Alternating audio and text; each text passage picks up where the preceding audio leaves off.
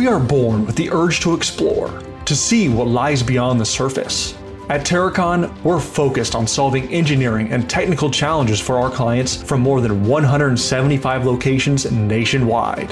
Our 6,000 employee owners will partner with you at every step of your project's journey, transforming big or small, the routine or complex into clear paths towards successful projects and vibrant communities.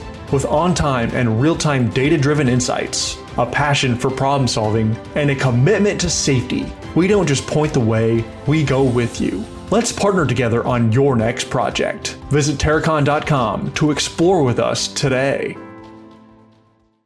Welcome, everyone, to this episode of Build America, the new podcast that's capturing and sharing the very heartbeat of engineering, design, and construction. I'm your host, Carrie Smith, and listeners and viewers, you are in for a treat today as we talk about a unique subject, mainly geotechnical and geological foundations. And this should be interesting to all of us, I know, because as partakers of the beautiful buildings and historical landmarks and other structures, oftentimes I know we don't think about what's been been done beneath the ground to support these structures. And so I'm really looking forward, as I know you all are, to learning from Travis Kassebaum today with Terracon. Travis earned his bachelor's degree in geological engineering from Missouri University of Science and Technology and also his master's degree there from geotechnical engineering at Missouri S&T. And he's been geotechnical department manager and principal at Terracon for five years now. And I should add that Terracon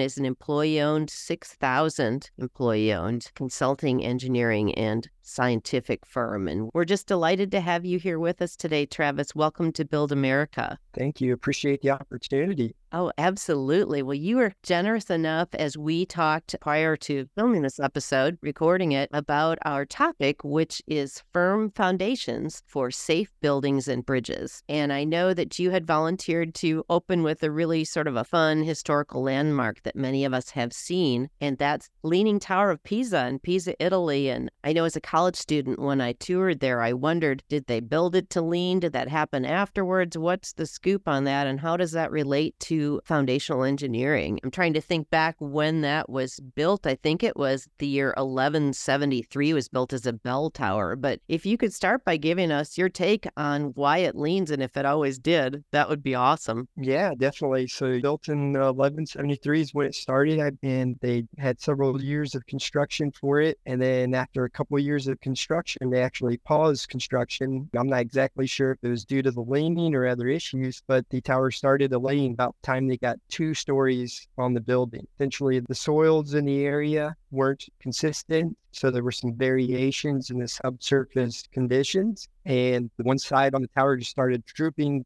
or dropping down. About a hundred years later, they actually started construction again. Oh, and oh wow! As they got several more stories on construction seas, and it was about another hundred years later is when they did the final construction of the bell tower. Which every time they started doing more work, the leaning started to increase even faster as the height and the, the moment you know, got further and further over. The pauses, the two breaks of the hundred years in between construction is really kind of what saved that building and allowed the soils, the clays to consolidate underneath the building. So had they went ahead and built the entire tower during one construction, it would probably likely would have failed immediately. But because they had that time for consolidation of the soils, it was able to kind of withstand, consolidate, and basically get stronger over time. Isn't that amazing? Because I was going to think the opposite was, which is why I'm so glad you're on here teaching us today. Because I was thinking, oh gosh, today a project delay. We never want those, but that's actually the delays are what saved it and made it more structurally sound. Yep, definitely. That's wild. I'm trying to remember too what the percentage of leaning is, and if that I don't know how to ask that intelligently, Travis. If it continues to lean more with time, or if it's just sort of maintain that percentage, that angle. Yeah, and up to just a few years ago, it's been continuing to lean. Now, I, believe it was 1996. I read that correctly. They actually started to do some work to try to correct and preserve the building. And so they're doing some drilling operations removal of some of the soft soils and replacement with better soils the, the past several years to actually stop and hopefully eliminate any leaning and future leaning of the building. So where it's currently at, hopefully where it'll stay for the for the longevity of the structure.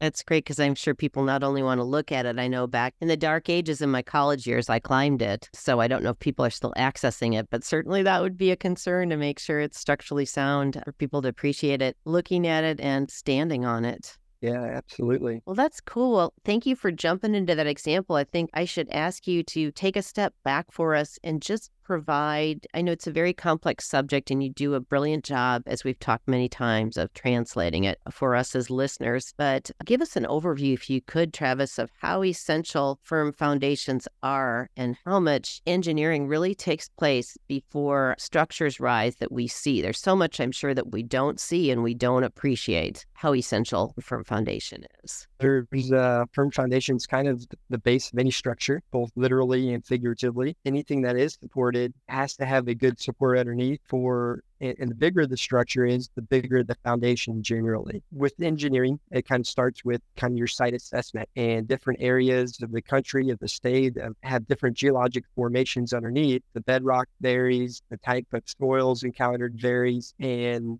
these structures that are being developed all over all have different foundations based on what's actually down below the ground. And so you have a weak foundation, something that's not big enough for the structure it's supporting, you could look potentially encounter failure, catastrophic failure of the structures. The Leaning Tower being one example of had they built that completely all in one construction period, it would have failed with the, the shallow foundation that it was being supported on. Buildings and bridges. So structures such as buildings and bridges that are being supported on foundations. We gather the information for those foundations by doing soil borings at the beginning of the project. And that soil data, whether it's soil or rock, and some engineering analysis will tell us what type of foundation is most suitable for the structure, as well as the size of the foundation needed. Undersized foundations definitely cause failure to the structure down the road geotechnical engineering, I guess, is the practice is a little bit unique as we're not dealing with man-made structures. So every site's a little bit different and there's lots of variables with no right answer. So there's a lot of interpolation and extrapolation that goes in with geotechnical engineering. And that's where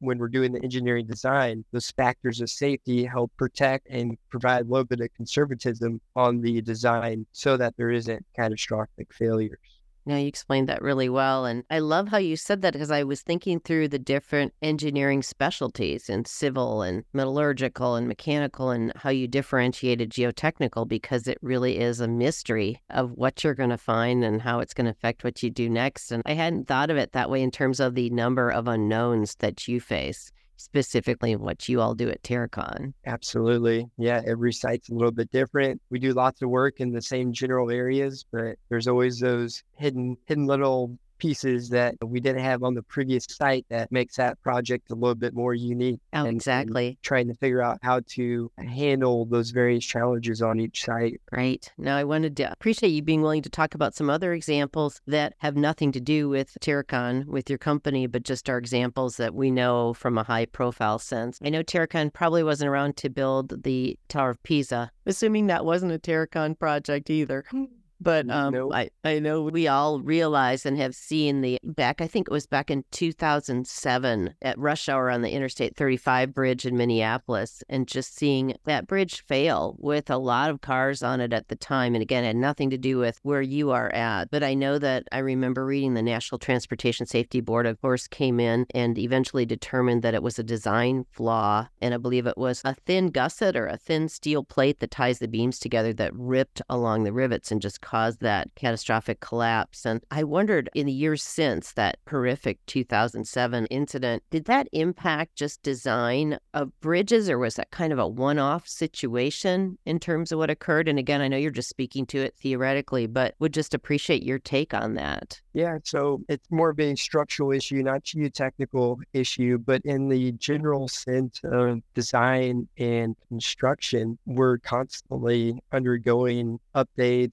and new codes and new guidelines that we have to adhere to. And engineering converts with, hey, this path um, project, this worked really well. We design and build to that new code. And over time, we try to figure out how can we build that same way, meet the code, but can we do it faster? Can we do it cheaper, less expensive? And so a lot of times we're within the code trying to construct and build and find ways to do it more efficiently until we hit failure again. And then once we hit that failure again, it's like, okay, stop. Obviously, that's not working. So maybe the code then gets updated and, and new changes come out and new guidelines come out. And it's just kind of an ongoing process where we're constantly trying to do be better and more efficient and improve with things. And by doing so, there's going to be issues that come up. The other other area within our guidelines and kind of practices is inspections and making sure we have adequate inspections being performed in all aspects of projects. And those inspections kind of help to make sure that we're adhering to the codes and building guidelines. And so there's various samples in the past where issues have come up where those inspections may have helped alleviate some of those potential causes of damage to structures in the past. Is that, you know, I know it differs with projects, mm-hmm. but I'm intrigued by the inspections portion of the work. Is that done at particular junctures of construction or is it depend on the project? Like I'm wondering, typical project that maybe is 18 months to build, how many inspections of various types would take place on that project and how often? Yeah, a lot of times there's constant inspections happening. So, constant oversight during the construction, you know, by maybe the owner's rep as well as the construction agency's rep, observing, documenting, kind of covering their bases, making sure, hey, everything's been constructed as it was designed. And on the contractor's side, everything's being constructed as designed. And here's my proof by doing so. And then, uh, definitely on the geotechnical side, when we're out there doing the grading, we're out there testing compaction of the soil to of the soil, testing concrete, testing reinforcement. And so, really, the entire process should be inspected and tested and ensuring that we have quality stuff going out. One bad batch of concrete or something during the construction phase can cause issues down the road. Oh, I'm sure. Well explained. So, how critical is, in terms of building or bridges longevity,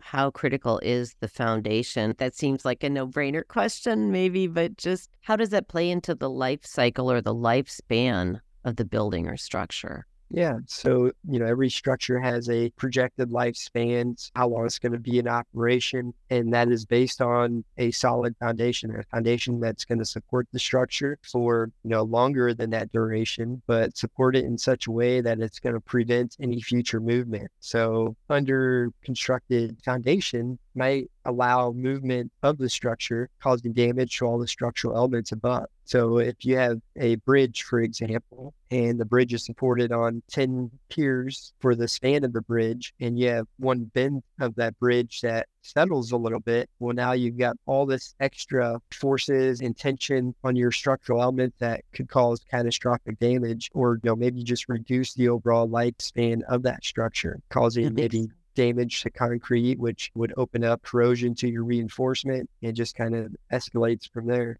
As you were speaking, I thought of another certainly St. Louis centric famous landmark, the Gateway Arch. And I thought that was, I think, completed in the early 60s. And I was wondering if back in the 60s, I'm sure it's a constantly evolving science with all, you know, everything that you're bringing to bear, the resources on your geotechnical work. And I wondered back in the case of the arch, if, you know, my favorite movie is that black and white arch movie you watch in the museum. And they're, they're using pretty much their abacuses and their slide rules and no harnesses and it's, you know, it's early 60s. I wondered if back then they were thinking of these settling in geotechnical considerations or if it was just more simplistic in, in how they would approach them, you know, back in the day. Yeah. So, I mean, geotechnical engineering's been been around since Terzaghi practiced geotechnical engineering, kind of one of the fathers of geotechnical engineering. And so definitely I think during the construction of the arch, consideration of you know, the different forces and everything being applied to such a unique structure was taken into great consideration, especially given the location of the arch right there near the Mississippi River, downtown St. Louis. Definitely all kinds of challenges associated with that and potential forces being applied to it from the wind, from, from water, from groundwater and so on. Wow. And I bet Terracon, I meant to ask you sort of where you're all working and what your geographical coverage area is in terms of where your projects are. But I bet if you're working in St. Louis or in Denver or wherever your project is, it has to be just markedly different in what you're finding beneath the surface in terms of soil conditions. Maybe you could share a little bit about some of the differences in different parts of the country. Yeah, yeah, definitely. So Terracon does work kind of all over the country and some projects outside of the country. And there's a lot of variability. So a good geotechnical engineer is generally going to be an expert kind of in their region. And we get into another area, a different state where it has very different geologic characteristics. Instead of coming to me for that project, it might be better to call one of my colleagues, different office to help with that project because the subsurface conditions do vary uh, greatly from one location to the next. Southeast Missouri, Bootheel area, get into a lot of alluvial soils, deep bedrock, soft soil conditions, liquefaction potential. You're, you're down there close to New Madrid Fault. And so there's lots of uh, potential concerns with liquefaction where when you build it, it may be nice and sturdy ground, but if you don't have the proper foundation for that area, and we do have a seismic event that causes liquefaction of the soil, then all of a sudden, you know, the foundation is sinking down, you know, drastically and could have all kinds of issues. And then alternatively, if you're doing a project somewhere with like a shallow bedrock, central Missouri, southwest Missouri, and you have a design for deep foundations, it would be very challenging to construct that lots and lots of rock excavation. So properly sized foundation for the area is really going to be critical. Wow. Explain for us again, and you kind of referred to it in context, but what liquefaction is can dumb down that definition for us. yeah, yeah, definitely. Liquefaction essentially anytime there's a seismic vibration event and, a, generally like a sandy soil with a high groundwater, so increased pore water pressure would the pore water pressure would increase and basically causes the soil to lose the strength. And if you think about it, if you've ever been to the beach and you go kind of walking on the sand, if you're right there next to the water, it can be nice and firm. But if it gets fully saturated, it loses all its strength and you, you'll sink down. And so having that correct pore water pressure for the soil is kind of critical for the strength of that soil. You can't build a sandcastle with really, really dry sand. You can't build a sandcastle with completely. Well, what a great definition that we can all relate to. That's for sure. With the all the instances of the hurricanes and the tornadoes and the wildfires and all that, is does that impact how often the international? I'm not sure if it's the international building code or what codes you guys adhere to as uh, geotechnical engineers, but how often do those come out and do these? It seems like increasing incidences of natural disasters. Do they impact like how often new standards are brought forth? They definitely do impact it. New codes, we generally follow like the International Building Code, but it's really going to be dependent on the project and the state that that project being developed in and, and what code that municipality has adopted. As codes are continually being updated, those natural disasters are taken into account. It wasn't too long ago, and, and we were doing a seismic retrofit project for a very large federal building that was getting updated for the latest IBC code. And so they're having to go in and, and doing all kinds of additional structural elements part of that was kind of better understanding the soil conditions of the project so that they could design the correct seismic site classification for that seismic retrofit. And so I don't know too much about the wildfires here, like in, in Missouri, you know, not generally a, right. a big concern, but I'm sure, you know, out west, there's definitely fire codes that have to be updated and those codes would be updated for, for those potential hazards. Sure. It makes a lot of sense. Mm. Well, we've just been, I've been so excited to learn from you today, Travis Kassebaum, Principal and Geotechnical Department Manager with the St. Louis office of Terracon. And so interesting just to learn about things that we as everyday people never see that you all are hard at work at to make sure that what we do see stands the test of time, literally. And I'm so glad you could join us today. Thank you so much for being with us on Build America. Yeah, thank you. We'll hopefully talk soon. That'd be great. I would welcome that. Take care. Bye bye.